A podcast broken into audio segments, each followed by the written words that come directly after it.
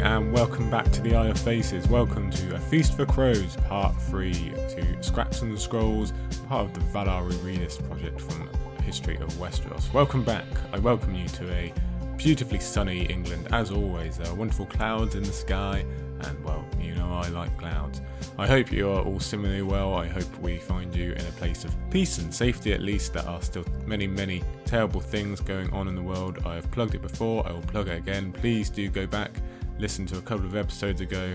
We have the very long, very well researched list of resources where you can support different facets of the Black Lives Matter movement. Everything is still going on, nothing is quieted down, so please keep your support going wherever you can.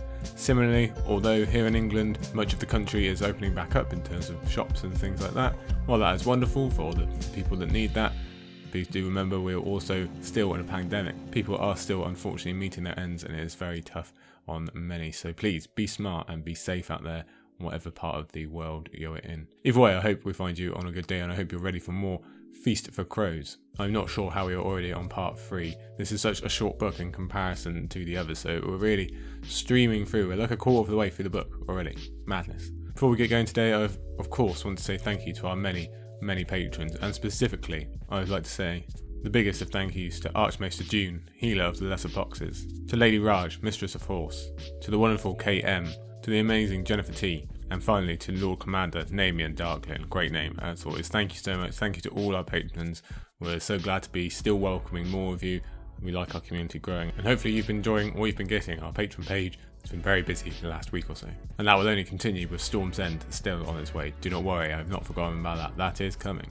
Other than that, not too much to speak about before we get going here today. I would only mention that personally, uh, if you're brave enough to follow me on Twitter, because I know it is a bit of a chore, you'll have seen that I tweeted out recently that my tweets, while still, of course, a Song of Ice and Fire focused, will drift slightly into some of my personal writing because I've reached a new stage of that in terms of querying and sending that off into the, the realms of uh, agents and stuff like that to see what happens. And so I said, fair enough. Some of you are not interested in that. I don't blame you. So uh, if you need to go elsewhere for a bit, absolutely fine.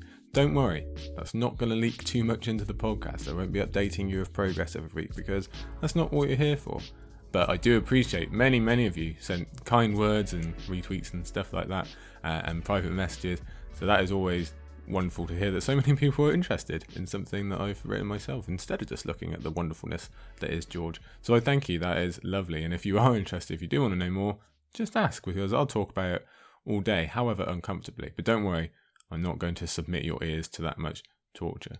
Instead, let's get right into it straight away today, shall we? We have another four chapters for you today, and it's actually a very similar structure to last week's episode, which I hope you enjoyed. We have Cersei 2, Jaime 1, Brienne 2, and Sansa 1. So right away, we have two returning characters from last week in Cersei and Brienne. We have two second chapters. And also, like last week, we have two opening chapters. The important one, I believe, is Jaime. He's the bigger part of this book. We'll come to Sansa in a minute. But I spoke about that right when we had our opening episode. Of Crows, Jaime might be my favourite arc, even if he's not the um, most frequent or perhaps most noticeable compared to Cersei and Brienne he might be my favourite, especially when he gets into the Riverlands. So I'm very much looking forward to talking some Jaime today. Also, like last week, we have starting with a Cersei, but we're ending with a Stark sister, which unfortunately is going to be very rare for us in this book. So just appreciate it where you can, because yeah, we're not used to not having this much Stark. It's going to be very, very different book going forward, like we've said so often already. Let's begin then, shall we, with our first chapter of the day in Cersei 2. So we're right back into it with Cersei. We had our first opening chapter last week, and we're already getting another one because she is going to be the most frequent POV in this book. And my wife is the maths head in the in the house. She could probably tell you how to work out the different frequencies of different POVs in different books, etc., etc. But I thought this one had to be the highest, so I did go and check in my own mathematically stunted way. I just wanted to look at who has the biggest percentage of POVs in the different books. And I've checked, and I was right. It is Cersei. Cersei has 22% of the POV chapters in A Feast for Crows, which just edges out Tyrion and Ned for most dominant in, uh, in, in Clash of Kings and Game of Thrones, respectively. They were both about 21, just below 21. So Cersei just pips it. She is the biggest POV of any book. Pretty surprising. I think most of us probably would have guessed Ned, if I'm honest. But because there's less chapters in A Feast for Crows, Cersei wins it. So we were dead on with what we said at the beginning about Cersei. She is the character of this book. Now, in terms of frequency, she has one six chapter gap, and that's it. All the rest are four or three or two. So she's definitely one of the most consistent in a book so full of change.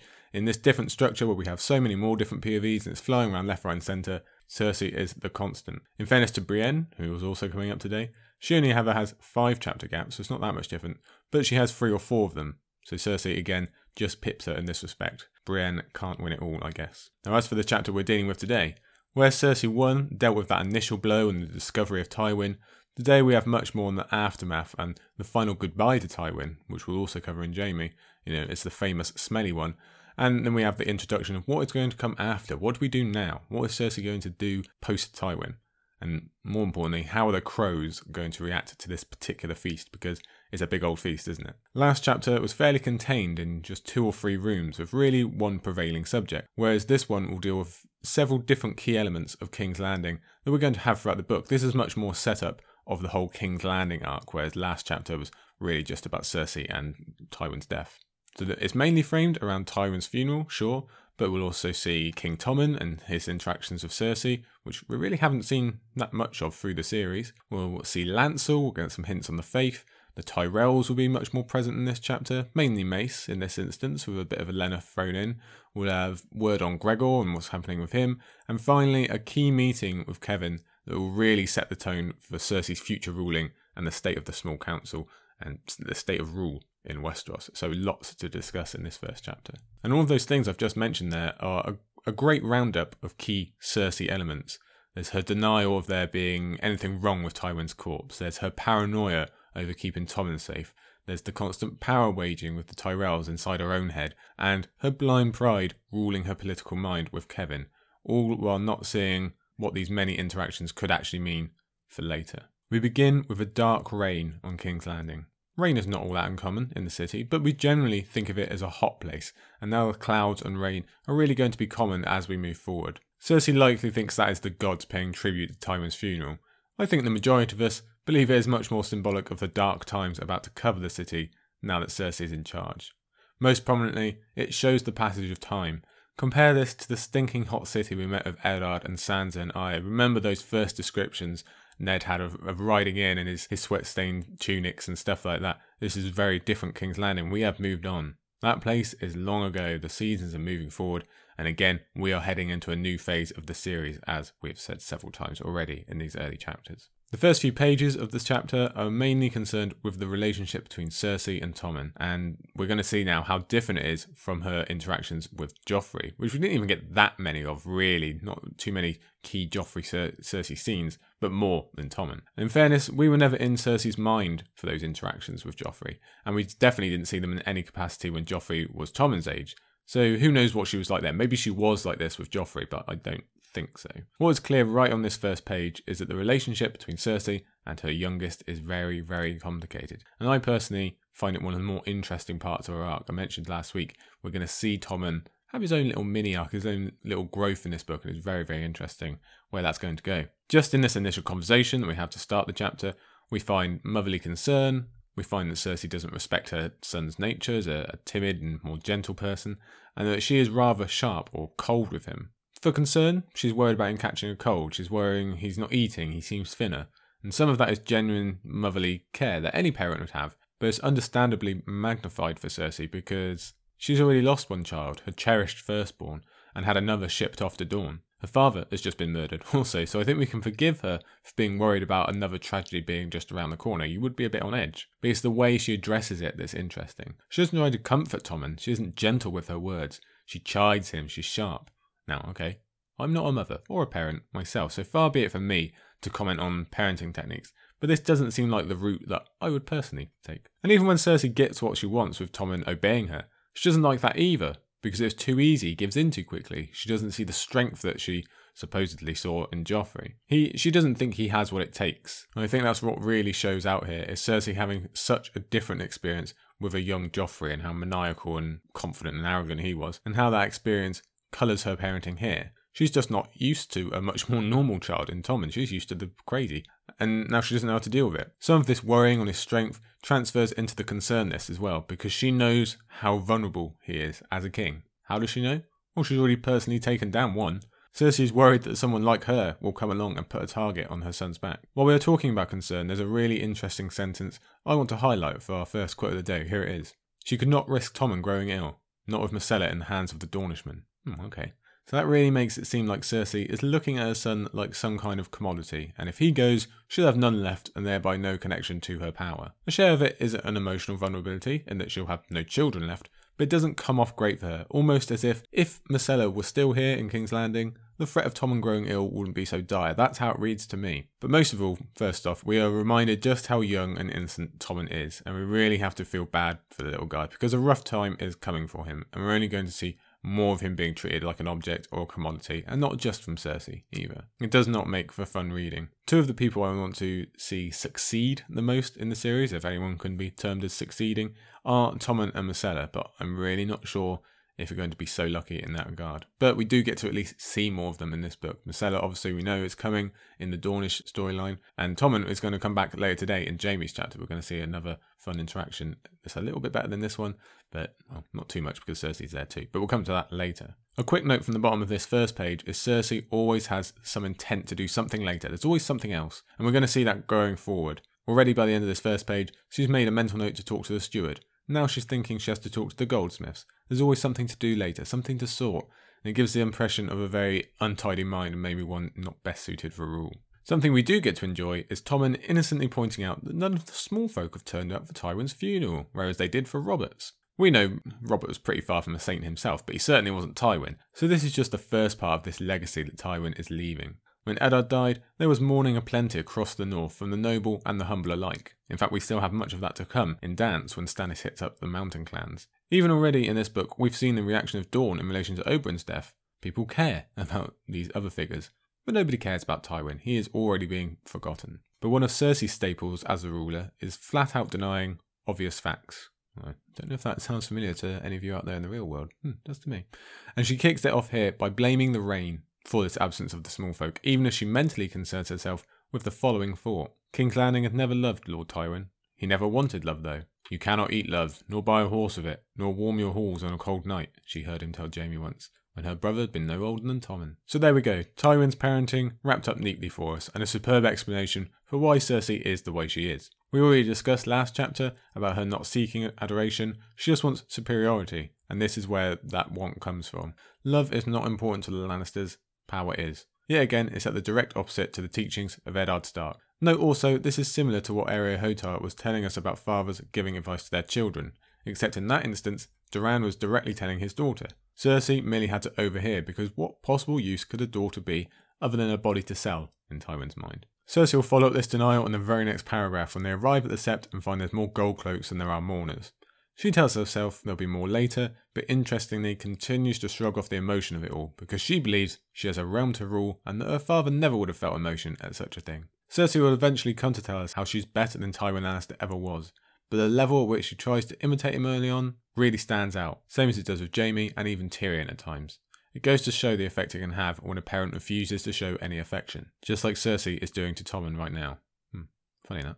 When Cersei and Tommen get to the Sept, they meet with the High Septon, and ironically, Cersei immediately begins to suspect this particular High Septon of our many when she remembers that he was raised up by Tyrion. She isn't nearly so cautious about the incoming High Sparrow because he was of her making, and it's not herself she ever needs to be worried about right? As far as we know, this High Septon is the real deal, a genuine, nice guy, but Cersei treats him as she probably should have treated the Sparrow. Unfortunately for rereaders, we know this old man, this gentle, nice guy, will eventually join the huge list of the Cersei victims in this book. And just before we move on from him, I want to note, he has a weirwood staff. And I know I say this every week, I'm pretty sure, but if, if Bran, or someone else somehow finds how to look through disconnected weirwood, old weirwood like this staff, well, this would be another major one to look out of, wouldn't it? We had Arya's Door on the House of Black and White last week. Now we have the staff of the High Septon. That would be pretty useful, but I'll leave it there. I'll try not to repeat that again today. As Cersei enters the Sept, she thinks of herself having friends among her father's bannermen. She's half right, but a large part of this book will be discovering how she's also half wrong.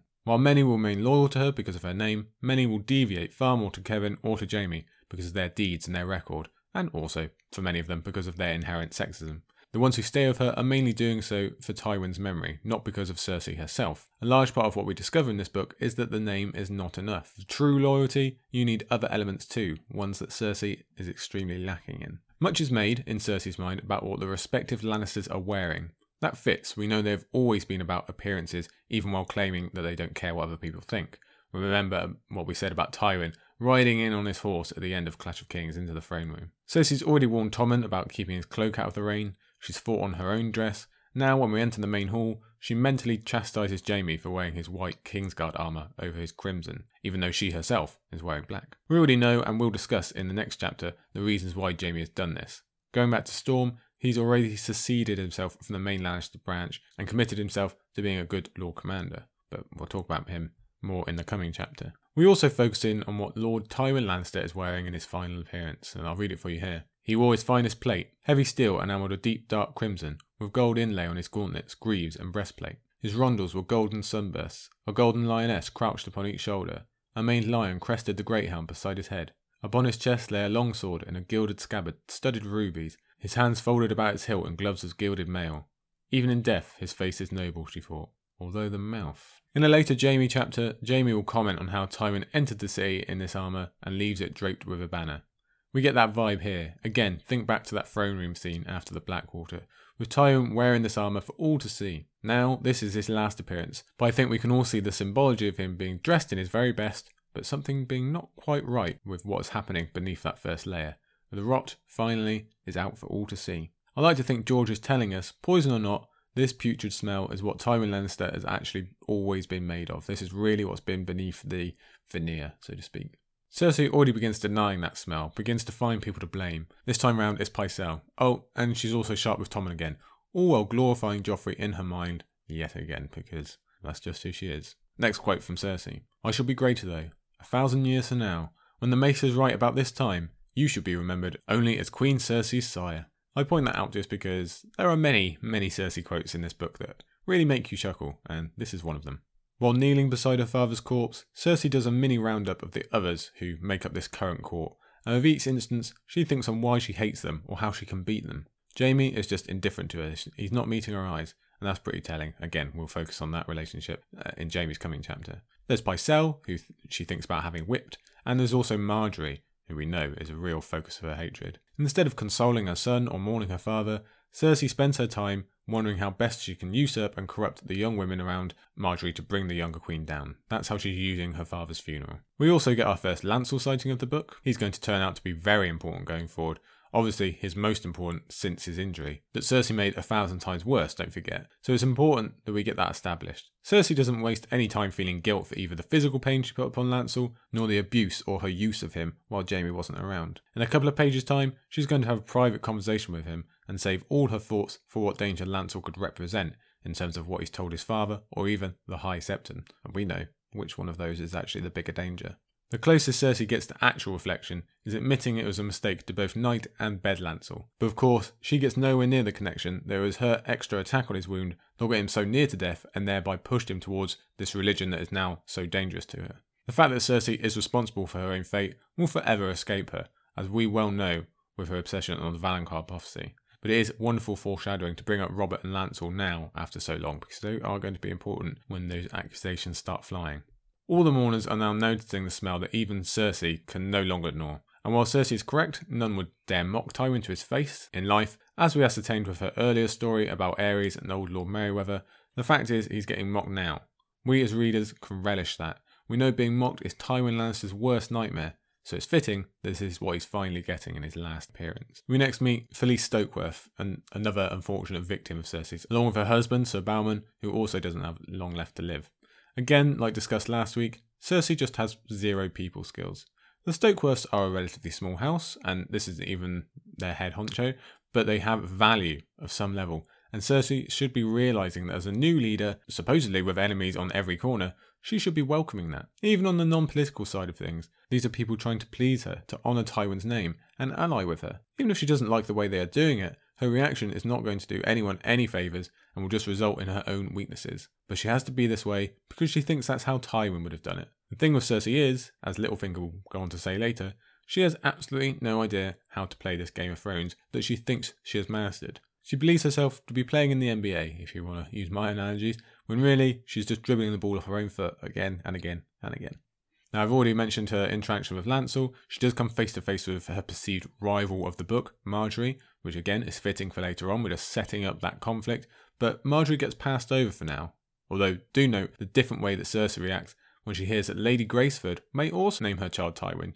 She's just gone off on Falyse Stokeworth, but for Lady Graceford, no, she's very polite, because she would not dare to be a bully to the Tyrells, not yet. Much more of note is Cersei's first interaction with Taena Merryweather. Taena was pointed out to us at the end of Storm in Tyrion's trial, but this is the first real time we're seeing a connection between her and Cersei, between the two women. And that's a facet of Cersei's arc that we've really not come to discuss yet. It'll become more important as we go, obviously, but even in this very brief interaction, we get the hints of what's to come. Cersei hearing what she wants to hear, the fact that Taena is ambitious, and the sexual chemistry between the pair as well. Like I say, this is just we're really just planting seeds for all these different parts of Cersei's arc in this chapter. This is much more of the setup. This is really like the chapter one of Cersei's arc, and last one was more of a prologue. If if Cersei was just going to be a book on her own. All those meet and greets lead to Mace Tyrell and Cersei's first real political test as the de facto ruler. Mace is all grace, nice rhyming, and offering and offerings of help. He puts the realm first and seems committed to helping the Iron Throne and letting his soon to be son in law keep his crown. That sounds good, but of course, that is what a man who wants to increase his own power and influence would say as well. So we can't totally blame Cersei for being concerned about his motives. But again, it's how she deals with it that is normally the issue. Mace makes these claims of promises from Tywin, and I don't believe we ever have confirmation of Tywin actually naming Garth the Gross as Master of Coin and giving these positions of pawns to his son. So is Mace just taking advantage of the situation and pressing where he can't be contradicted, normally, anyway? We don't know, and neither does Cersei. Instead of taking a moment to think, though, she reacts instantly, thinking only her constant Tyrell's equal bad line of thinking, and then insulting Mace in the process. She's also forced to now nominate Gyles Rosby as her preferred master of coin. Is that because he's well suited? Because he might bring her some advantage? No, it's because he is her choice and he isn't a Tyrell.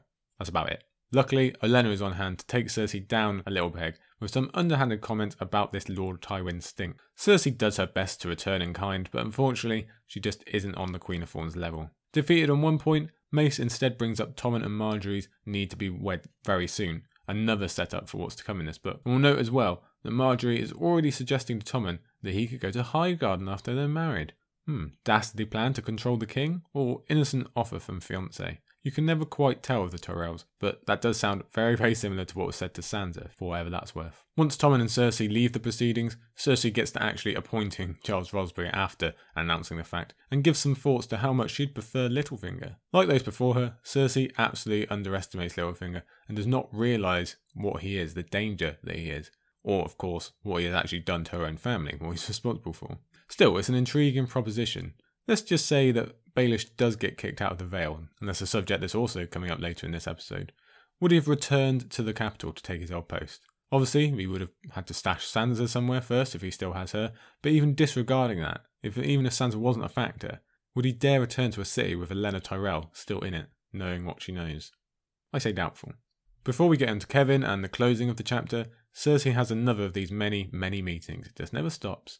It really is quite an introduction to the life of a ruler for her. This time it is Qyburn adding a new element to the mystery of Tyrion's escape. We learn of the escaped gaoler, the one we know to be Varys thanks to Jaime, and again, that's going to come up in his chapter, and the fact that Qyburn is smart enough to look a little bit deeper than everybody else. His search has turned up what Jaime did not, a gold coin of the Gardeners. Remember us talking about coins being of importance early on in Pate's chapter. This is a wonderful, wonderful part of Varys' genius. Planting said coins here completely removes any connection between he and Rugen, instead pointing the finger, or the hand, straight at the Tyrells, which Cersei is definitely keen enough to leap upon. I wonder if Varys went back and added it after the fact of Tywin's murder, because do you think Tywin would be taken in by such a ploy? Hmm, not sure, possibly.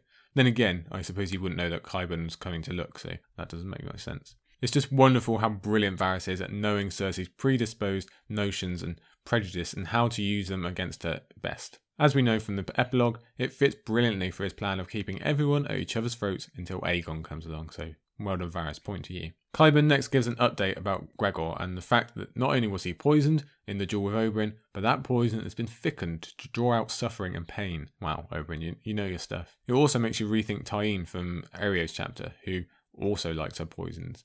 Are we're going to see more of this kind of stuff when she makes her way to King's Landing? What does get forgotten is Qyburn wondering if this is being done with some sort of spell. That really never gets expanded on, but we do know that Oberyn travelled to the east, so who could he have met? Who could he have expanded his poison powers with? Or maybe he is just really good at poisons. But the most important part of this interaction is Qyburn gets permission to use Gregor for his experiments.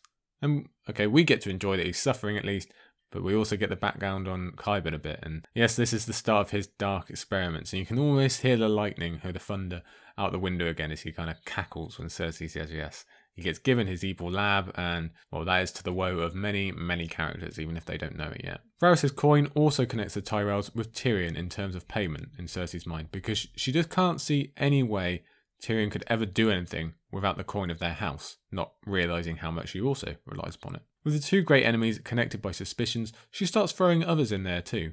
We've already had the High Septon. Now she thinks Pycelle might be on the payroll as well. Tyrion is probably behind Tywin's rotting. He maybe he's behind the rain as well. Everything is Tyrion. The fact that she never thinks of Oberyn after just hearing about his affinity for poisons is emblematic of her being unable to properly identify the sources of her many problems throughout this arc. Then again, it's not like anyone else connects Oberyn and Tywin either, so hmm, maybe Qyburn would. He'd be the type he has that type of mind, but if he does, he's keeping quiet for now. The chapter closes with a dinner between Cersei and her uncle Kevan. No, that's nice, isn't it? Ironically, that's how the books we have so far will close too. In Kevan's dance epilogue, they'll have another dinner. There is a lot to happen between this Cersei and that one, though. Immediately, Cersei simply assumes Kevan will go on being the faithful mastiff, as she calls him, that he was to her father, because she believes that she's just stepping into his shoes or even above them. She doesn't dare dream that Kevan might not actually be that fond of her or respect her, because Kevan has always kept his tongue about Tywin. But Tywin ain't here no more, is he? Hmm.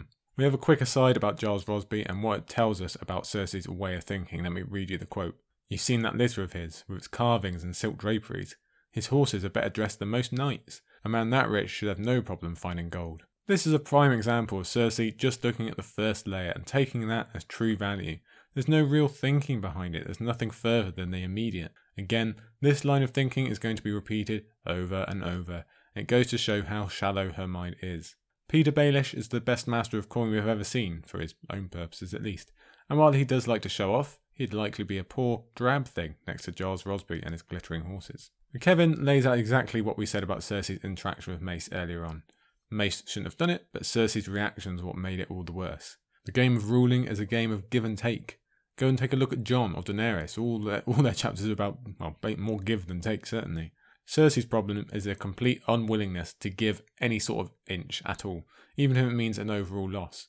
She can't see that while making Mace Hand is a negative, it's a smaller negative than having him as an enemy. Those concessions she does make through the books are ones she considers annoyances or the suffering of fools, and nothing of actual sacrifice that will help anyone. Not politically, at least. It's a different conversation entirely when we get to the kettleblacks and what she has to give up there. Kevan doesn't hide his bluntness or impatience at all. By the end of this chapter, this will probably be the most we've ever heard him speak in one go, and he immediately makes it clear that it was Tywin he was dedicated to, not his daughter.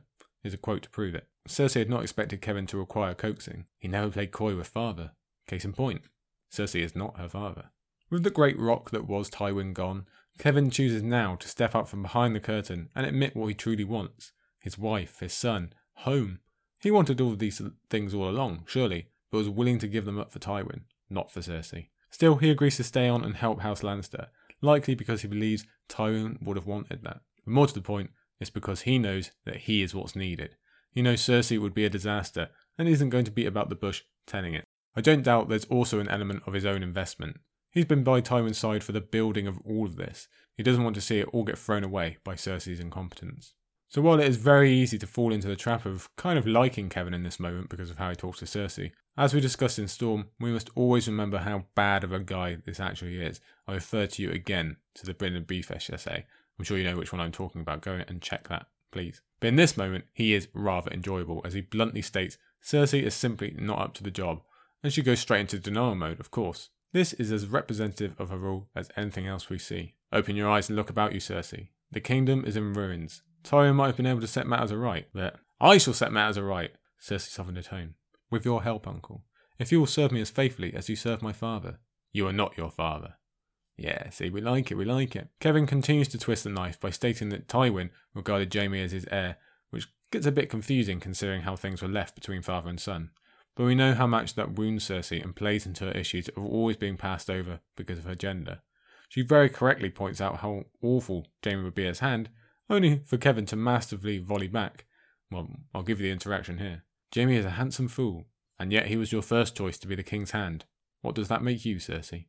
But that quote pales to the next, where Kevan clearly takes some joy in having the freedom to say and do as he wants for once. Just because he loved Tywin and willingly stayed in his shadow doesn't mean he's not enjoying making his own decisions. And while this conversation will look a lot darker later on, when we find out Kevan's role in the Walk of Shame, and also how much misogyny he shared with his brother, in this moment we can all relish someone outright saying to Cersei exactly what we've been thinking, always and within this own chapter as well. The king is my son, Cersei rose to her feet.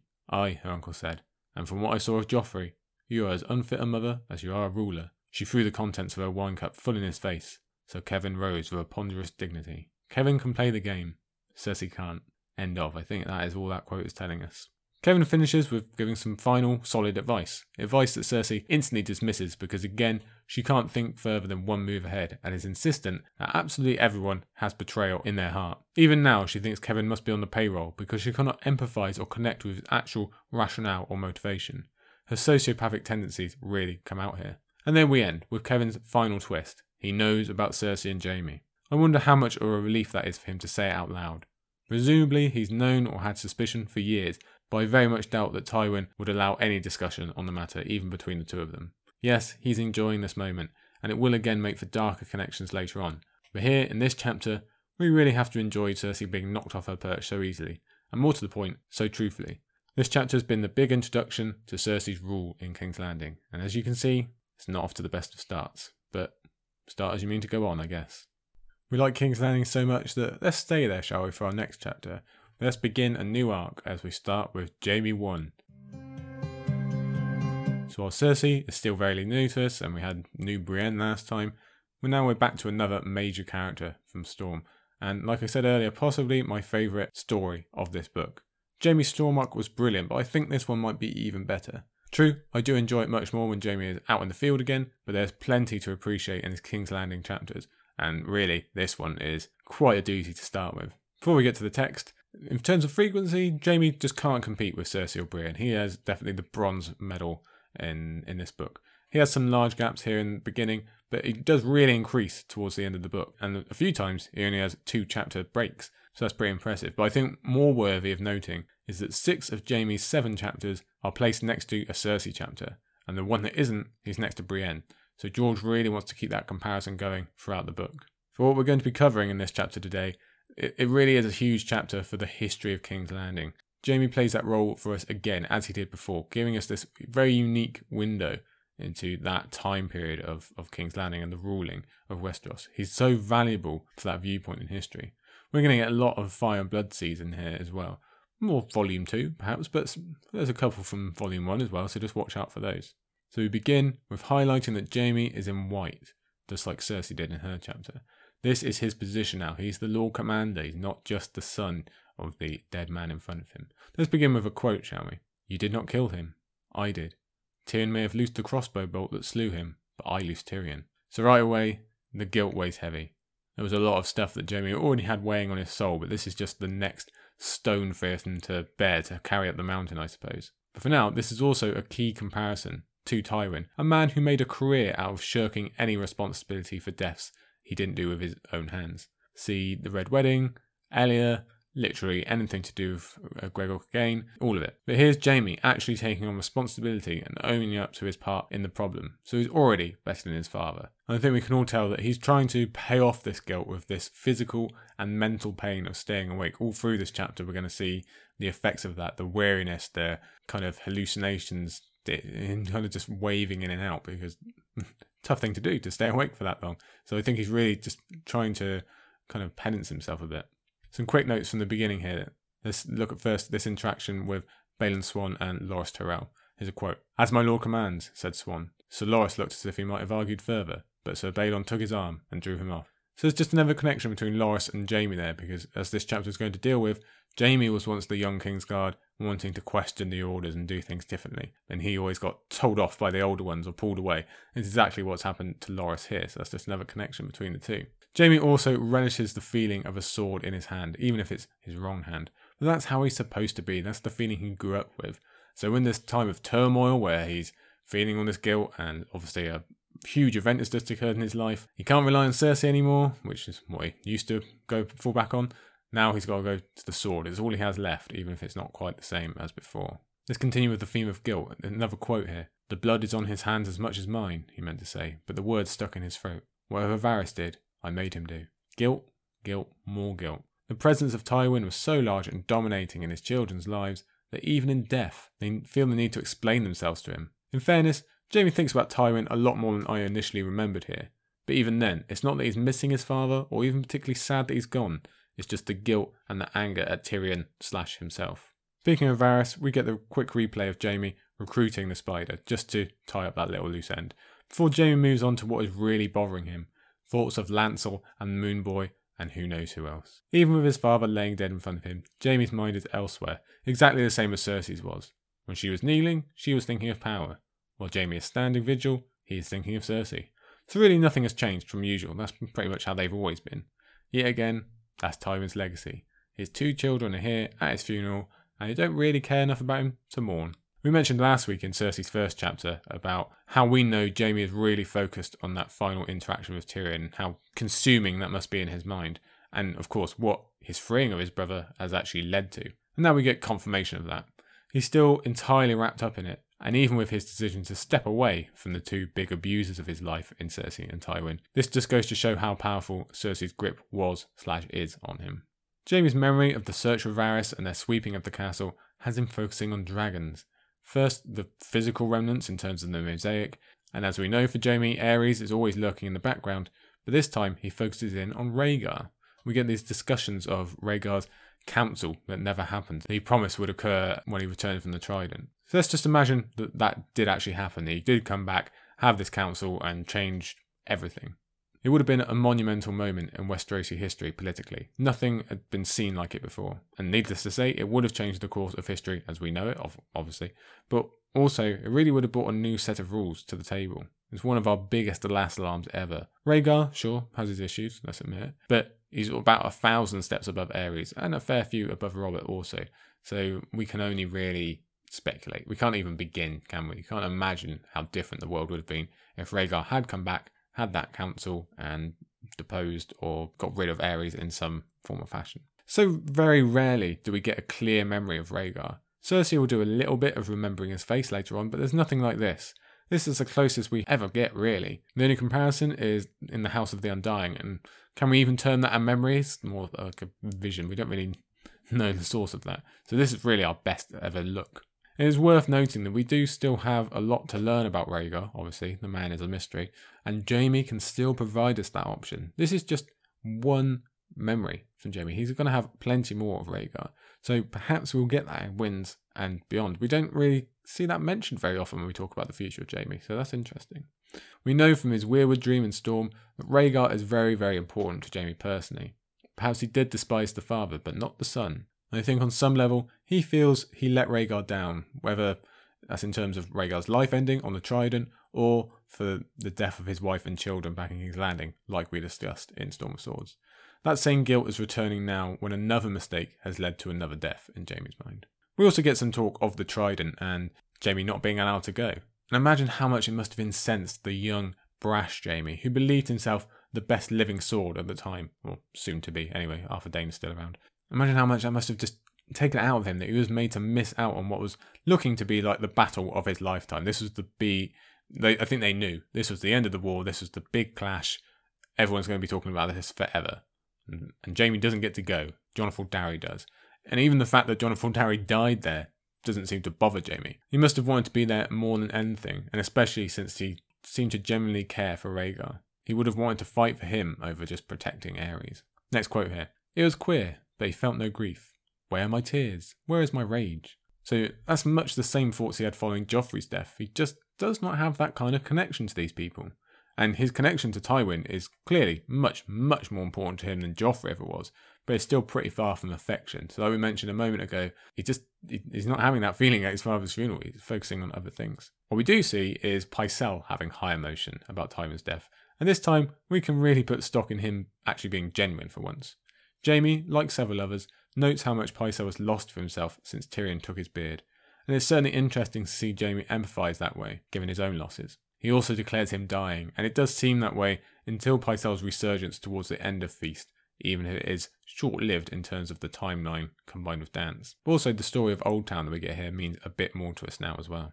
We get even more of a description of Tywin's rotting, and that's just going to continue through this chapter, it really is. And again, we at least get to revel in this awful deformation of Tywin's body, almost as if he's being made to pay some small price back for all the pain he's caused.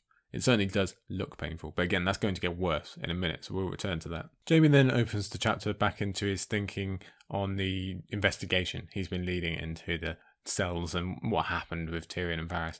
And first of all, we get this Rennifer Longwaters quote So I have a little dragon in me. So that's comparable to Brown Ben Plumm, in which he said, I have a drop of dragon blood in me. So for, just take that for what it's worth. We're going to have more discussion of being descended from royal blood and that claim in the coming Brienne chapter and the rest of the book as well. We have a quote here on this thinking back to times gone past in the Black Cells. There are three others, common men, but Lord Stark gave them to the Night's Watch. I did not think it good to free those three, but the papers were in proper order. So that's referring to Jaqen, Biter, and Rorge, we know. It's good timing to pick them up again. We might have already seen Jaqen in Oldtown, and Biter and Rorge are going to appear later on. So who signed the papers? for their release? Well, Jaime thinks about he knows who Rugen or Rugen is. He knows it's Varys. So is Varys the key to discovering why Jaqen, Biter and Rorge were in the back cells? Biter and Rorge, okay, we can probably guess what kind of things got them in there, but Jaqen H'ghar, that's much more interesting. So could Varys finally be our answer for that long unanswered question? I'm going to bet he doesn't know about Jaqen's Faceless Men background either way, so definitely looking forward to see if that ever comes back up. Thinking on the same lines, we have this next quote. The Crown pays wages for twenty turnkeys, my lord. A full score, but during my time, we have never had more than twelve. So this is probably Littlefinger taking the profits for these extra non-existent turnkeys, as a theory that's been discussed before in many places. And it certainly fits with what we discussed in the last book about him filtering through almost every aspect of city life to make his money, especially the middle level where these great lords really don't want to look at the details. Hence why he and Varys have been able to play this game for so long. It's just kind of funny that basically Baelish and Varys, the two big spy plotty people, basically shared responsibility for the black cells over the years. And final note, thinking back to the uh, the turnkey people, is what he says to the the deaths of these two turnkeys is near identical to what he told Mandon Moore about checking with him if Tommen gives any strange orders. Now he's got to say about Cersei. So Jaime is still trying to establish the power of his position by removing it from Cersei, and that's a contrast to Gerold Hightower's obey the king, not judge him. Jaime is telling his Kingsguard to leave that job up to his Lord Commander or their Lord Commander. It's just an irony in Jaime's attempt to keep everyone alive. That's what he says. He, he did this plan. He planned all this out with Varys so that no one would die, but Tyrion and Cersei had other ideas. We also get a quick flashback to his own knighting. It's obviously an incredibly key moment. It's very, very quick memory. We've had an actual memory of Rhaegar, and now we get one of Arthur Dayne. There's mentions of Oakenfist, the Maiden Vault. It's all there in this chapter, really. But that quickly gets put aside because we get this description of Cersei coming to Jaime again, and then throwing a tantrum when he refuses her sexually again, just like in Storm. We discussed that very similar situation at the end of Storm of Swords, and here likely was likely hoping that that one was just some strange enigma that didn't count, or maybe that Tywin's death would realign Jaime's priorities. We have to be pretty thankful that it didn't. Jaime is smart enough to know straight away that she wants something. It's a callback to their younger years, she always comes when she needs something from him. And again, we had that similarity with Storm. And of course, we know that to be true because we've just seen the ending of her chapter where everything is way harder than she thought it'd be, nothing's quite going the right way, and Kevan really has thrown a spanner in the works. So she needs to go back on that original choice of telling Jaime, okay, well, fine, I don't need you, I've got Kevan. Well, no, she doesn't have Kevan, so she does actually need Jaime, but she's not going to just come and say it that way. It has to be framed in this sexual interaction between the two because that is basically how Cersei and Jaime communicate, isn't it? And of course, the other callback to Storm is that they've already had sex here in front of a corpse in the Sept of Baelor, and well, Jaime didn't care about it when it was Joffrey, but in front of Tywin is another matter. So that really does affirm who is the more important to Jaime here. What we do have is this quote from Cersei If it is battlefields you want, battlefields I shall give you. So, so far, this is the only hint we have on Jaime's eventual storyline. An odd wager Cersei hasn't even made the plan to send him out into the Riverlands yet. She probably just wants to bite back at him, and this was the first thing that came to mind. Either way, I'm personally glad we're taking our first steps towards that storyline because it really is one of my favourite parts of the book. Jaime also notes that there's rainbows in the, in the morning, and Cersei said there should be rainbows for Tywin in the last chapter, so it's interesting how they mirror their thinking. Let's return to the rotting because it's taking on a whole new level during the second ceremony in the morning. Jaime calls Tywin a horror, and it'd be hard to disagree. Tywin's physical form has finally become the monster his soul always was. I believe this is the last glimpse we get of him, save the procession to return into Casterly Rock. So let's just take a final second. We've said it a few times already today, but let's just enjoy what's actually become of this true villain. His comeuppance indeed. Oberyn might have lost his life, but at least he put a great big score in the justice column for us all before he went. Now, as we come to the end of this chapter, we have this interaction between Jaime and Tommen when Tommen he sees that what this his grandfather has become, and he runs as he would as a child. And who goes after him but Jaime? And it's the first, I think, actual interaction we really get between father and son. And it's actually it's kind of nice. Jaime is trying. We have this quote from here. He said, "A man can bear most anything if he must." And it says, "Jaime told his son." So I think that's important that George writes it that way.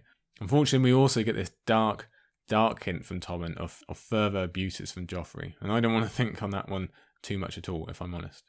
We already knew enough about Joffrey to assume this was a possibility, perhaps even a likelihood, but this confirmation is it's just terrible to think about, really. It does settle badly in your stomach. Poor, poor Tommen, unfortunately. The upside is we do get this essentially lone moment of genuine care and fatherhood from Jaime and his son. It's worth noting that in a chapter next to one where Cersei is much sharper and colder and seemingly uncaring, it really is for how different Jaime has become and how far he's come. And then Cersei is there suddenly there, standing over them, more concerned with pronunciation of Joffrey's name than what it might have done to her younger son. The sharpness we saw in that Cersei chapter is even more prominent here because now we can compare it to what Jaime's been doing. And what's really heartbreaking is Tommen is just uber polite to them both. He just couldn't be nicer. He's such a, a treasure. Although, like I say, we will see him push back against some of that later on. But soon enough, Tommen is pretty much gone in favour of sibling squabbles, their favourite thing to do other than, you know, the incest. Let's have this quote from Jaime here. Ask him to capture Storm's End for Tommen. Flatter him and tell him you need him in the field to replace father. Mace fancies himself a mighty warrior. Either he will deliver Storm's End to you, or you'll muck it up and look a fool. Either way, you win. We gotta say, Jaime's Storm's End idea is solid. If you combine his mind with Kevan, and we can just see what could have been in Tywin's wake, if not for Cersei messing it all up and just not allowing that to be. So in this chapter, we've already got Jaime being a better thinker than Cersei. He obviously has a better military mind, and he also seems to be a better parent. Although, let's let's be fair, that's ten seconds of parenting compared to Cersei's like sixteen years. So, uh, okay, Jaime's not father of the year. I'm just saying, in this one interaction, he's better off than Cersei is. And in fact, he's better across the board for himself as well. He's a, better detective than he was. He's a better thinker now with this ace advice. And, well, okay, yeah, one interaction, but that's more than he ever did with Joffrey, so he's a better parent than he's ever wanted to be. It's almost as if Tywin's death can be an opportunity to improve as a person. Hmm. Jaime takes the opportunity, Cersei doesn't, and goes the other way instead. But they do come together at the end just for a couple of moments so they can look forward and protect the family. That fragile peace won't last, as we've seen before, and definitely had confirmed in this chapter, that relationship is forever broken and corrupted. It has been for a long time, actually. And good for Jaime, I'd say. And there ends the chapter. And it really is a brilliant opening chapter. We really do get a lot from Jaime there. Historically, looking forward to the future, in the present. Jaime's in a rough, rough spot right now, but he is thankfully just going to get further and further away from Cersei. And there's just nothing wrong with that, is there? If we're going to talk about what Jaime is moving away from, maybe we should now focus on what he might be moving towards too. At least that's what many people hope. So let's go on to our third chapter of the day with Brienne 2.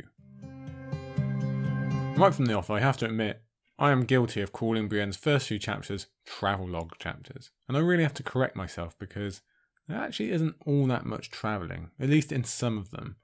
It's more just a dot to dot on the Crownlands and Riverlands maps. We're there, then we're there, now we're at another place. And I'd have guessed we had another chapter of traveloguing before we get to the double double of Duskendale and then Maidenpool in Brienne 3. But no, we are already here in chapter 9 of A Feast for Crows, arriving at Duskendale straight away. Yeah, another new place to add to our ever growing list. I think it's fairly easy to misremember what happens in Duskendale in the early Brienne pot and what happens in Maidenpool, so let me surmise very quickly. Duskendale, we have today, is where Brienne repaints her shield and meets Pod soon after. Maidenpool is where she interacts with Randyll Tarly, Hyle Hunt, and eventually Nibbledick Crab. So I think we can all agree Brienne 3 is when her story really gets going and it really picks up, and there's a lot more interesting discussion to be had in her next chapter than this one, but I still wouldn't refer to this one as boring, and definitely it's not a travelogue type chapter. Not to me, anyway. Like in our last chapter with Jaime, this is also very history based, both in modern times as we expand on further details of Roose Bolton's betrayal and the Red Wedding setup, along with further history of the Defiance and what turned Aerys mad, supposedly, which obviously links in very strongly to Jaime's story. We begin with Duskendale being closed and barred, which is how Brienne must feel like a lot of places always are to her. It's also a quick reminder that while this chapter feels a lot like everyone poking their head back out from under the rock now that the battles have subsided, it wasn't that long ago that the full rage of war was here and claiming lives.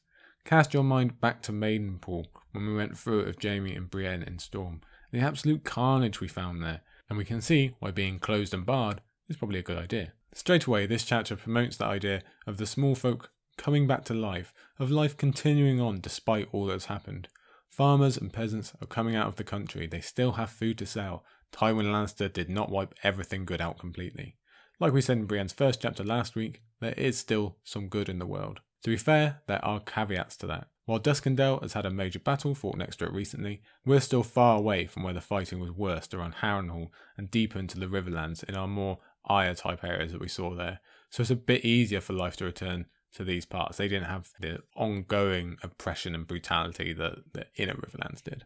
There's also a reason that probably more people are heading Duskendale to sell their wares. It's because a lot of the people in the countryside have already been killed and therefore aren't in the mood for buying fruit and veg. Plus, there are broken men roaming the realm who most likely prefer to kill and steal for their food than pay.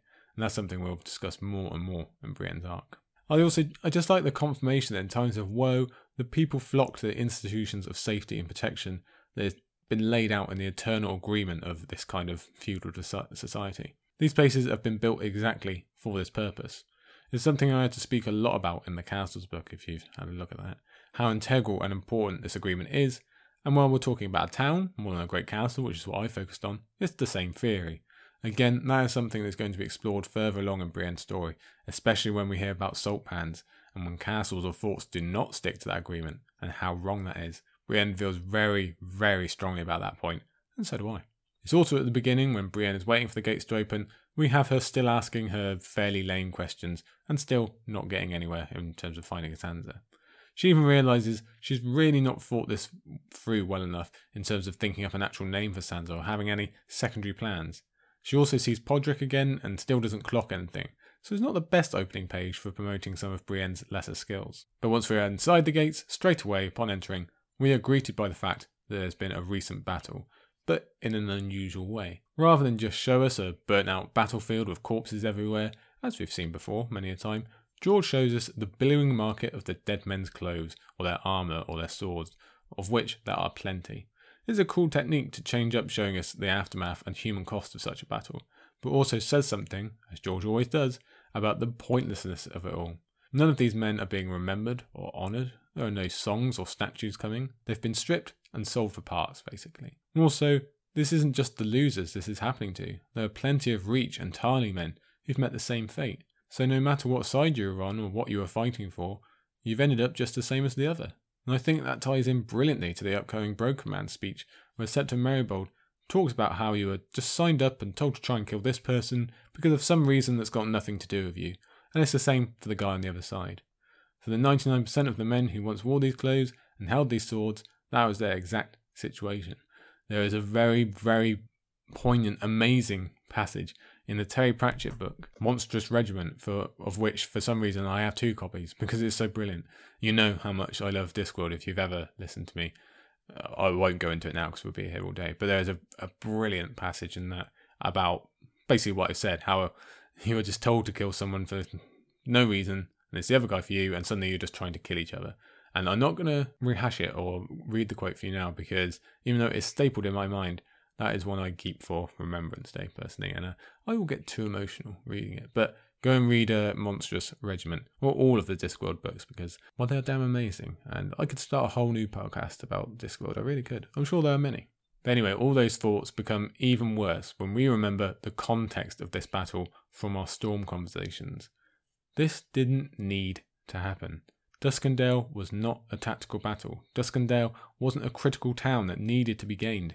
It wasn't even a, a may as well. We might as well get that on the way. Remember Robb's reaction when he heard the news about this battle. It, it, it was incredulous. Duskendale? Why the hell did they go there? There's no reason to go there at all. Instead, it was a calculated effort by Roose Bolton to thin the ranks of those who might oppose the Red Wedding while keeping his own forces alive and well, hence making the eventual slaughter at the wedding all the easier as well as having the knock on effect of taking the north at a later date easier as well. Look at the specific sigils that Brienne picks out when she's walking through this dead man's market the mailed fist, the moose, the white sun, the double bladed axe. So we know that's houses Glover, Hornwood, Umber, and Cerwyn, all houses that, prior to the Red Wedding at least, were all very pro Stark or at least anti Bolton. And now all of these men serving under those houses are dead because of one man's machinations. Let's not discount the Reach men, who didn't need to die fighting them either. These are quite literally the people dying because of the Highborn playing the Game of Thrones, again tying to that Broken Man speech. It's a very emotional scene indeed, and I'm not surprised George chooses now to really hit us over the head with the crows coming to the feast analogies. Moving past the Dead Man Market, we get a bit of a description of Duskendale's setup and the buildings within as Brienne continues with what is, I suppose, her side quest of the chapter, getting her shield repainted. We should note that Brienne prefers to keep the shield that once belonged to Jaime. She says it is for tactical use, and that is going to pay off later, so remember it. But there's also the idea that she was already carrying his sword, so why not his shield as well? We have a quote here from this uh, little tour around Duskendale. They stood for the seven sons of Darklyn who had worn the white cloaks of the Kingsguard. No other house in all the realm could claim as many. They were the glory of their house, and now they are a sign above an inn. Some more cool history that wouldn't be expanded on for many years. Obviously, building towards the larger history lesson we're going to get in a moment. It's much the same theme as we had with the Dead Man Market. Where does glory, or the hope of it, normally get you? Really touching on some of the larger themes of Feast in this chapter. It's a great chapter for rounding that kind of thing up. Next quote here. You'd never know to look at me, but I got me royal blood. That's the same idea as Longwaters in Jaime's chapter. This type of notion is going to pop up more and more as we go through both feast and dance.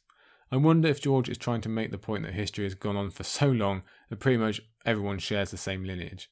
Or perhaps there's a larger point I'm missing about the aspirations of making one's history higher than it is, or how the nobility has seeped to the lower classes thanks to its own games.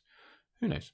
That was all said to Brienne while she's in this small bathtub, and that's what makes her think of the huge ones back at Harrenhal and specifically the one she shared with Jaime.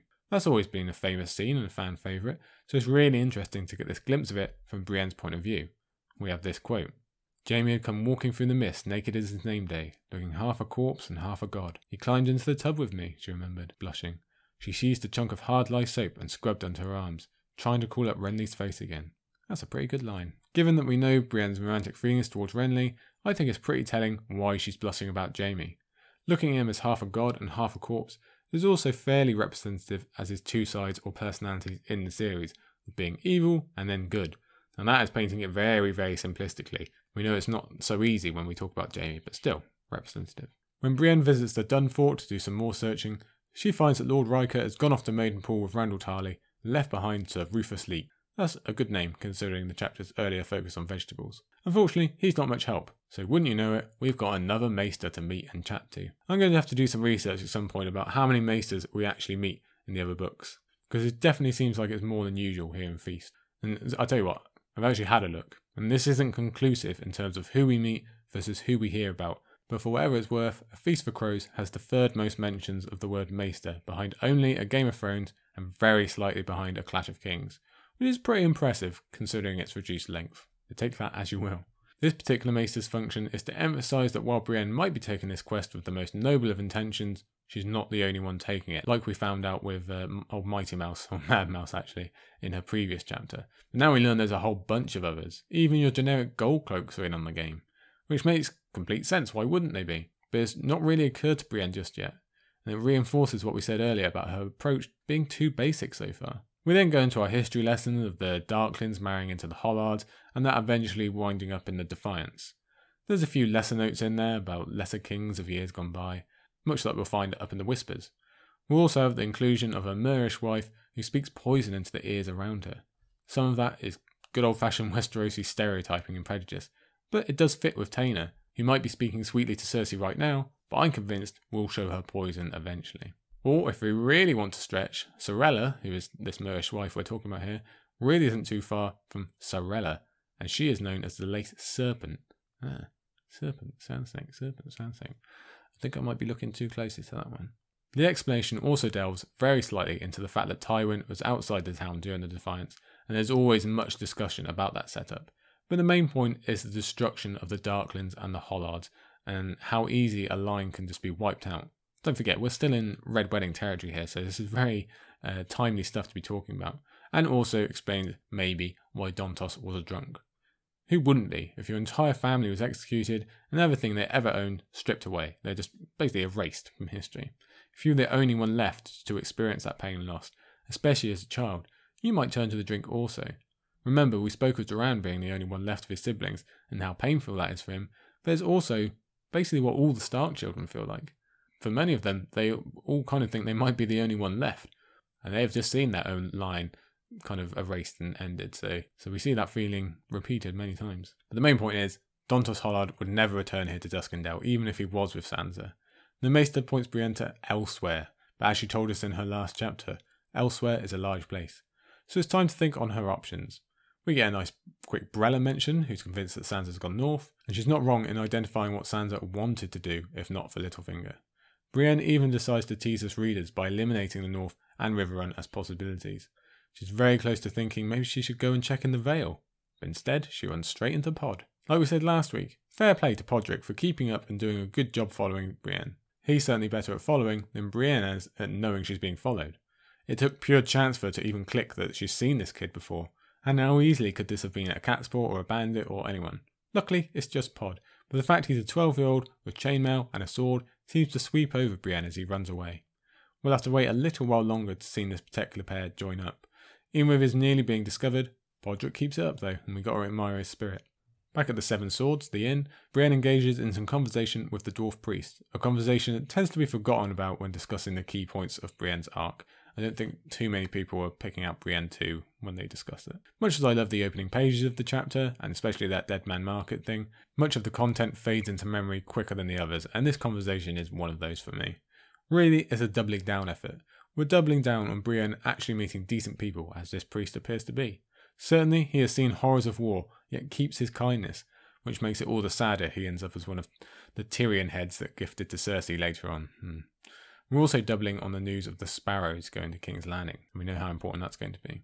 the more important part for Brienne, at least in terms of her plot, is her hearing about a fool who wants to buy passage for free across the narrow sea. On first read, it's just an interesting rumour. Brienne certainly takes it as such. She's so focused on Sansa that she suspects it might be Dontos, but on benefit of reread, we know it's actually Shagwell, and that makes so much sense since the priest literally just told us about sellswords coming and raiding septs.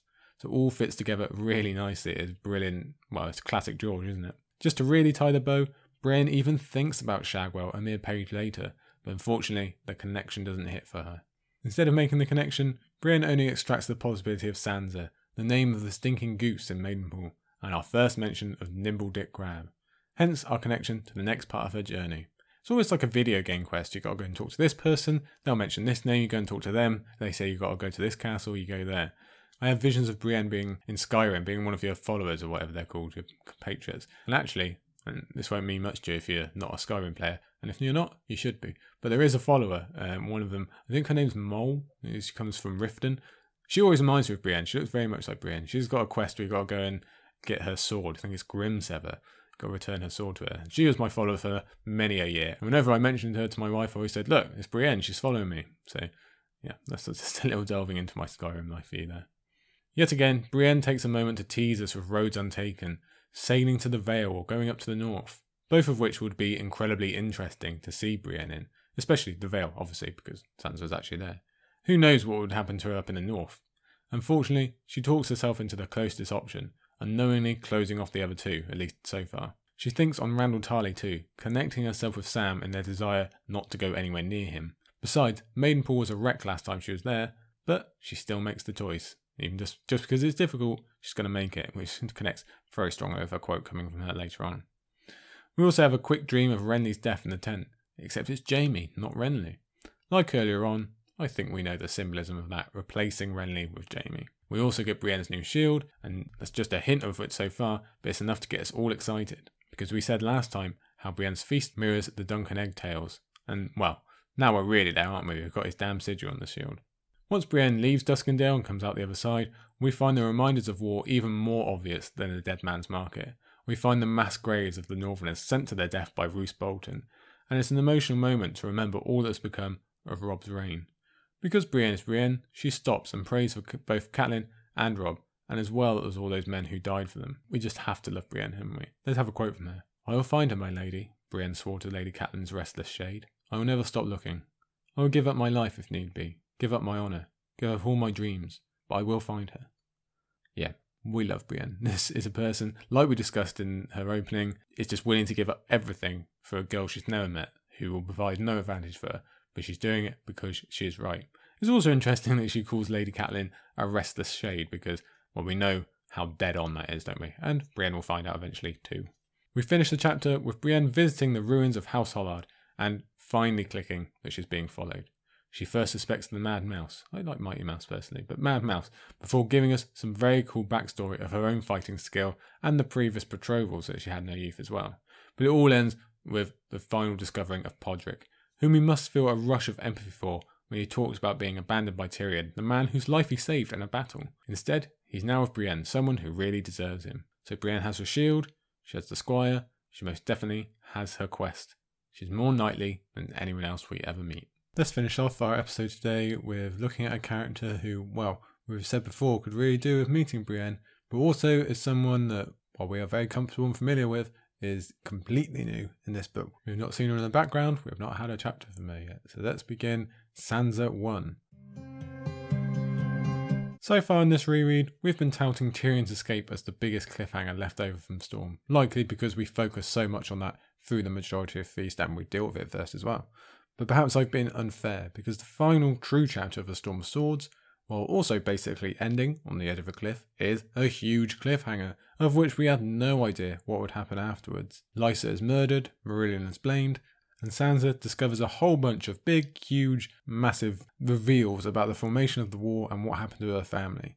Unfortunately, she was being tipped over the edge of a 600 foot drop at the time, so Sansa didn't really take much notice of what was said and those reveals. Even, and even if she had, she doesn't have all the accompanying pieces of information that we do.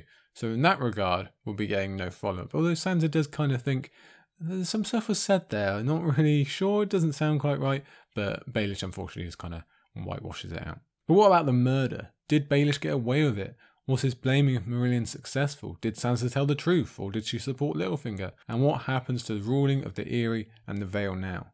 Well, those questions we can and will answer in our first of just three Sansa chapters, like I mentioned at the top. Yes, she is again mirroring her young sister. Three is all we get this time around, making it a complete departure from all that we've known before, same as we had to discuss last week about Arya and the lack of Arya chapters we get. Sansa has had 6, 8, and 7 POVs in the first three books, respectively. Not quite as much as Arya, but still clearly very different from what we get now. And plus, do not forget, she was also turning up in a lot of Tyrion chapters through both Clash and Storm, whereas Arya obviously only had her own point of view. Instead, we are whittled down to just these three, and the structuring of her arc is again similar to Arya. We basically get one chapter for each sister in the beginning, middle, and end of the Feast for Crows. Sansa will have 13 chapters until her next POV, and then 18 until her last, so she's fairly consistent throughout, it's fairly evenly spaced. The slightest variation we do have between the two sisters is that while we get one final Arya chapter in terms of titles, this is our final Sansa. From here on out, we are dealing with Alayne alone. The biggest deviation is the fact that Arya's story will continue. She has a further two chapters in The Dance with Dragons. Not so for Sansa. This is it. This is all we have of one of our truly central characters. Yes, we do have a preview chapter for Winds, that's true, but in terms of published story, just three remaining. Even with the knowledge that one of them is the longest chapter in the Song of Fire history, it's hard to get our mind around all that. Yet, despite having less chapters, I would say Sansa's story is more complete in this book than Arya's is over both Dance and Feast. Complete is not quite the word to be used of either arc, in fairness, because we are at the beginning of this new phase of the series, and these very much storylines that have yet to be finished both of them. But I think Sansa's is just a little bit more set. There's a little less guesswork for us as readers. It's on subjects we know a little bit more in comparison to the Faceless Men and Braavos, and it just seems a little more important in terms of overall ripples to Westeros. I don't downplay Arya here because I love Arya, and I'm sure I'll get proven wrong with that ripples comment. I just think Sansa stands out a bit more in this book. We discussed this briefly back at the end of Storm, but as with all things in this book, the Sansa we find is someone in change. She's a person of growing confidence and definitely growing investment in her skills. And crucially, someone who doesn't believe herself a prisoner. Hmm. While it's great to see such growth and progress, Sansa is definitely happier here than at the Red Keep, so that's always a plus. There's also this bittersweet sense throughout her whole arc. Something always on the periphery that doesn't feel quite right, something that feels creepy. That thing is called Petyr Baelish. Yes, it's time for another one of my classic Petyr Baelish rants. I will try and keep it contained ish because, well, we'll have, yeah, okay, only three chapters, but all of them have Petyr Baelish in. I'm going to be ranting about him as we go. Yes, if we thought we got a good window into Littlefinger at the end of Storm there, it's nothing to the exploits of Feast. We finally cross into his inner circle, such as it is, and learn his techniques and philosophy, why and how he does the things that he does, as well as some of his future plans, or at least hints at those plans. We will see monumental changes in the direction of the Vale, and yet we are still left with this feeling of the pot being raised in boil. The Vale has always been left out. We know at some point all of this is going to pay off, yet we are still denied so far. It's coming one day, but we, we just see the temperature rising finally. It's been on a low heat all the way since Game of Thrones, very low simmer. No, no, no, now the bubbles are coming. We'd best get on with the actual text, or I'll just start talking about Littlefinger the whole time. Fittingly for Sansa, we begin with a discussion on songs and singers. I don't think we need to rehash the importance of songs to Sansa as a character. But now we immediately take notice because Sansa doesn't want to hear the songs for once. They are coming from a dead man, apparently, and they are with her constantly, always making her sad. Very quickly, if we hadn't already inferred, we learn the dead man is actually Marillion, singing up from the sky sails, of which we are acquainted from a long while back with Tyrion. So then, we can begin discussing how often Sansa is actually hearing him sing, and how often that is just a manifestation of her guilt. And what does she have to be guilty about? Well, that's the answer to our big questions we mentioned at the beginning there. Marillion has been imprisoned for Lysa's murder. Littlefinger has walked free, and Sansa clearly lied to help this come about. That weighs large on her, even with the reminder of the utter piece of scum that Marillion is. And it's a question about the nature of lies that will stick through the chapter and much of Sansa's feast arc. After all, one of the big skills she learns is the artful lie. She is once told she was the worst liar in King's Landing by a character still very prominent in her story. So all of that makes a lot of sense. And it's also a nice connection to the Jaime chapter when we're talking about guilt as a theme here. First quote of this chapter She was a maiden now, three and ten, and flowered. It always seems like a direct dig at Brienne, that one, doesn't it? Just really hitting the nail on the head. This is what you're looking for, Brienne. It is not where you think you're going to find it.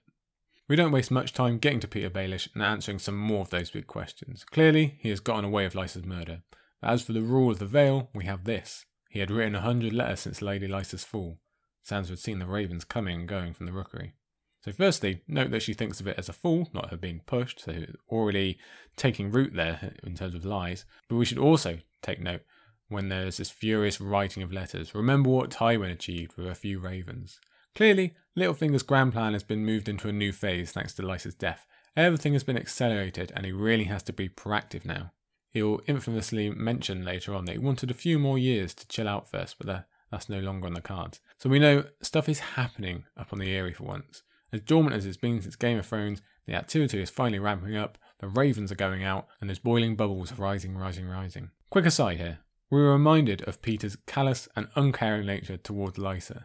He calls her a wench, he shrugs off the fact that she's dead, and neglects entirely to mention that he killed her, and seemingly isn't bothered about hiding that fact. I suppose his thinking is now that Sansa knows so much, she might as well know a little more, or not have it hidden from him anyway. He will obviously still have a wealth of personal secrets, but is willing to let at least a percentage of his personal self show to Sansa. That's incredibly interesting because he's likely never ever done that before. At least we've got no hints that he's let anyone in as far as Sansa's already got. And it really speaks to the idea of her being his weak spot and potential downfall. Unfortunately, it also highlights the growing private relationship between them. We're going to need a lot of the creepy alarms to set off during these Sansa chapters, unfortunately. Straight away, we learn that Nestor Royce is on his way up to the Eyrie, already setting a difference from before when this was an empty place that no one visited. The Royces are an interesting family, they're a big fan favourite, and they're made a pretty big deal of in the beginning of the series. Lest we forget, one of them was this, the central character, arguably, in the very first chapter of the Game of Thrones prologue, only for them to kind of fade from the page in recent times. In Feast, they shall return to importance, and I think all of us suspect that role is only going to increase in Winds and beyond, or at least we would hope so. For our purposes here in this chapter, Nestor will be the first voice we actually see on page since poor Robar at Renly's death. Nestor himself we have met before, all the way back when Catelyn originally arrived at the Gates of the Moon, and he was also present for Tyrion's trial. Sansa herself met him on her ascent to the Eyrie, though it was off page, so we didn't actually get to see that. Right in that first meeting with Catelyn, it was pointed out how Nestor was of a lesser branch of the House Royce, far lower on the scale than Bronze Yohn, who also got a lot more focus early on. In this book, we're going to see why that detail pays off. It's one of those amazing connections from George here. While it means a lot politically for the Vale and what's going to happen going forward, for the moment for Sansa, it only means one thing danger. She worries her guilt will come out, this bad thing they've done will be found out, and it will all go wrong. Exactly what you'd expect someone of her age to be worried about. But there comes the first of many lessons about lying that Baelish will try to impart. You have to know who you are lying to. He knows Nestor, knows what he wants, and knows that he wants to hear the lie as much as they want to tell it for mutual benefaction, as well as how handy it is when you can beat or torture someone into agreeing with you. So that bit's very Cersei Qyburnish, isn't it? Petyr also shows he always wants to play the act. He insists on calling Marillion's truths lies, even though they know how things really stand. He insists on calling Sansa his daughter, although that likely ties into his own private dreams rather than just being a good liar. Either way, it provides with one of the very few hell yeah moments for Sansa in this chapter. Here's the quote I am not your daughter, she thought. I am Sansa Stark, Lord Eddard's daughter and Lady Catelyn's, the blood of Winterfell. Oh, yeah, we like to hear that. This is crucial. Yes, she's back to keeping these forts below the surface like she had to in King's Landing, but they are still there. The building of Snow Winterfell hasn't gone anywhere. That's going to be really important going forward. Unfortunately, it also leads to the opposite of a hell yeah moment with this. He is so bold. Sansa wished she had his courage. Ugh, yeah, get ready for plenty of these. Little heart hurters where you really wish you could just wake Sansa up and show her the truth. Yes, it's true, she may well have been killed without his intervention, but the glorifying of a man such as this, with his intentions, yeah, it stings. Next quote When you are a little older, many a man will drown in those eyes. Sansa did not know what to say to that. Much like in Storm, we have another example of Petyr saying something wildly inappropriate to a child, and poor Sansa not even knowing how to react because it's so uncomfortable. Again, heart hurters. Another quote, we've got quite a few here. We shall serve him lies in Arbor gold, and he'll drink them down and ask for more, I promise you. And ding ding, one guess why we love this quote. If you don't know, well, you should. You need to get on Twitter and find out. But also, does make a good point. The lies serve everyone here. And in relation to that is another quote. He is serving me lies as well, Sansa realised. They were comforting lies, though, and she thought them kindly meant. A lie is not so bad if it is kindly meant. If only she believed them. While Sansa is steered along and manipulated and kept too close in this book, we can see she does retain the sense of self and awareness that she forged in King's Landing and in her escape. It's just as important as her inner sense of Stark. She can see the overall game, not just the interaction between her and Petyr. That, again, is going to be very, very important going forward. She even has a paragraph reminding herself of all the things other people have done for her when Petyr did nothing. And that's just what she knows. Let's not forget our discussions pre Blackwater, when it was clear Baelish was willing to just roll the dice and allow Sansa to possibly die if the battle went bad. She's wise enough to know they are playing two different roles all the time here, but it must take an incredible emotional and mental toll on Sansa to be processing all of this 100% of the time. The stuff about her seeing both Petyr and Littlefinger and trying to see the difference between them is often forgotten by the fandom, I feel, perhaps because it doesn't change her situation at the moment. She's still got no place to go and no way to get there anyhow, but it's really, really important to remember for her character. And the whole theme of a kindly meant lie is also very prominent, links very, very strongly with Sam's conundrum at the end of the Storm. Soon enough, Nestor is arriving along with his son Albar and some other knights. We've also met Albar before, he was one of those vying to be the Vale's champion against Tyrion Lannister. The meeting begins smoothly enough, but it's all very distressing for Sansa, who is constantly worried about being found out. With the Royces, we also have our reintroduction to Robert Arryn, who will have his largest limelight during this book. Sweet Robin is such a difficult character to talk about. In many ways, yes, he is a horrible little boy, but consider why he is that way. Consider what it must actually be like to be this kid, even before his mother, whom he depends on more than anyone else depends on anyone else, is murdered and taken away from him. He has that terrible sickness that completely debilitates him and has never been taught any sense of control or emotional stability. More so, I think he knows he's being used as a pawn and essentially getting played. Certainly, that's going to come up in the future. All of the scenes in which he's included are very tough just because of the overwhelming sense of pity we must have for him. But also, for Sansa's role that she's thrust into suddenly being this kid's primary carer and essential mother, as the end of the chapter will focus on. We also have to consider there may be darker reasons for his sickness if some are to be believed, some theories to be believed. Many will point out they think this is one of Bloodraven's failed attempts. I'm, not going to go into that too deeply because it's a, it's a bit of a rabbit hole, but just bear that in mind. If Tommen is abused and fought over and treated like a piece of meat, it's doubly so for Sweet Robin. At least Tommen does have a few people who genuinely care for him. Robert has now lost that. We know Littlefinger's feelings on the matter, and I'm sure we all worry what he might be capable of doing in the future. Sweet Robin is leeched constantly, he gets locked in his room. It really does make for tough reading if you can bypass thinking about his personality. Next quote He loved her just as you do. That was a lie, though kindly meant. So that phrase is popping up again and again as we see Sansa go into full lie mode, because Robert is crucial to this meeting and he hardly looks the part at the, me- at the moment. I think we can draw the obvious commentary on the stupidity of children inheriting such titles and such pressure. It's ridiculous for any child, not just for someone of Robert's nature and ill health. While it's completely unfair Sansa has been put in this role with this responsibility, she also shows how good she is at it, unknowingly proving her value to Littlefinger. He needs her, even if she doesn't know yet, because, hey presto, she gets Robert ready on time and he plays this role properly. Sansa does the same, emotionally detaching herself as the words eventually come despite her high emotions just a few seconds prior. She's even mentally commenting on the acting tips that will really sell it. This is that growth we were talking about. Unfortunately, the emotion does become too high for Robert, and he falls into one of his fits. The pity really does have to be sky high at this point. By the by, his repetition of fly really does put you in mind of the three eyed crow or blood raven, just to add that in there. But the presentation works. Nestor and his party buy the story completely, in part because they are already predisposed to dislike Marillion, as Petyr well knows. This is just one facet of his approach, giving them someone they want to be the criminal, blaming himself for not seeing it sooner, and agreeing with Nestor's notions about Lysa while still seeming supportive emotionally to his former wife. We have to give it to Littlefinger, credit where it's due. This is most definitely his arena and we can also take a grim pleasure in all those bridges that Marillion burnt finally paying off. This is no more than he deserves. It's just a shame someone like Petyr Baelish gets the credit from it.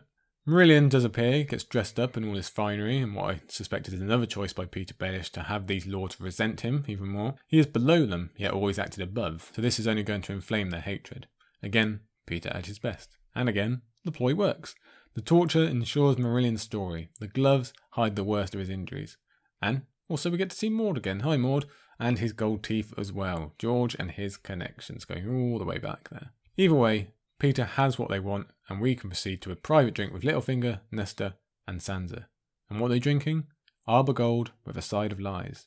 First, we find out Nestor is merely a taster for the Eyrie being visited. Bronze Yohn, the far more reputable and powerful Royce, is also coming, and he seems to be bringing most of the nobility of the Vale with him, answering the last of our questions from the beginning. This is the after effect of killing Lysa. With her alive, Petyr could have kept the slow game going, and the Vale was so used to it after all. But with her death, everything has been whipped into a frenzy. Lords kept dormant for so long can finally be active and stretch their legs a bit, and it's all headed for the Eyrie. But Petyr Baelish is ready for it. You get the sense that Nestor wanted to impress his new buddy with this news, but Baelish is already a step ahead, and, as always, wants to prove he's the coolest cat around. Nothing bothers him. Yeah, they can come, that's fine, I'm ready for them but he also wants to seal this friendship and does so with his expert granting of the gates of the moon to Nestor. It's a great passage. I, I wish we could read it in full, but I'll refrain. It's probably my favourite part of the chapter, especially when it's highlighted that the document bears Petyr's name, not Lysa's, not Robert's. The explanation of all this is used to close the chapter, and again we must say it's pretty brilliant. This is nothing new for Petyr Baelish. We know this is how he operates, but to see it done so masterfully is pretty cool. He knows Nestor's desires, he knows how to tie in his own safety into the matter with the signature, he knows how to sell it with half truths what Lysa said. He knows in which way he needs to coerce Nestor. He covers all bases. It really is a brilliant analysis of a person and a cool moment to see these details explained, and I love what George does with it here. And critically, this is all being explained to Sansa. I cannot wait to see her do this kind of thing herself, hopefully with some better intentions than Baelish has here. Petyr finishes off by doubling down on the need for Sansa to fully become Alayne at all times, and because he is who he is, he also touches her breast and kisses her. He talks about Sansa being the great combination of his wits and Catelyn's beauty, so we know he's fully immersed in this fancy he has of Sansa really being his daughter, making the attraction thing even more troubling. Unfortunately, Sansa is so taken with his obvious skill that he's just displayed that she goes along with it. Hence, in her next chapter, we meet not the Sansa we know, but for the first time, Alayne. And that is that for today. That is that for that chapter. As a quick summarization of that whole uh, passage between Nestor and Baelish, and I really can't get over just how clever that is and the details that George goes into. I encourage you just go and read that specific bit. If you're not going to read anything else from this chapter, look at that. But that's it for today. Let's look forward very quickly to what we have next week. Before we do that, I'll mention I really liked this little combination of chapters here. I love seeing Jaime. It's really nice to see Sansa again, and like I say, we've got to appreciate those where we get them. Brienne's chapter, I really like the beginning of that, and I just think Cersei's is just a great roundup and review of just how her rule is going to be going, especially with the ending there with Kevan. So yeah, really strong chapters today. And to be honest with you, the structure is not so different next week. We're going to have Cersei and Brienne third chapter for both of them. Again, a chapter apart, so keeping that structure up. But the other two are quite different. Let me read you out here. We will begin with The Kraken's Daughter. Yes, it's time for the Asha chapter, the one chapter we get of her in this book. And I love it, so I'm looking forward to that one. Then we will have Cersei Free. Then we will have The Soiled Knight, Arys Oakheart, again, one chapter, before finishing with Brienne. So remember what we said earlier the, the pairing in the chapter sequences here. Brienne and Cersei next to each other again, but also we have an Ironborn and we have a Dornish. We're going to see that going forward. So I just like looking at the structure of the book there. So we look forward to that next week. I hope you'll join us. I hope you're all well out there, and I thank you again for your support, not just for the podcast, but for my writing as well. That is very kind of you.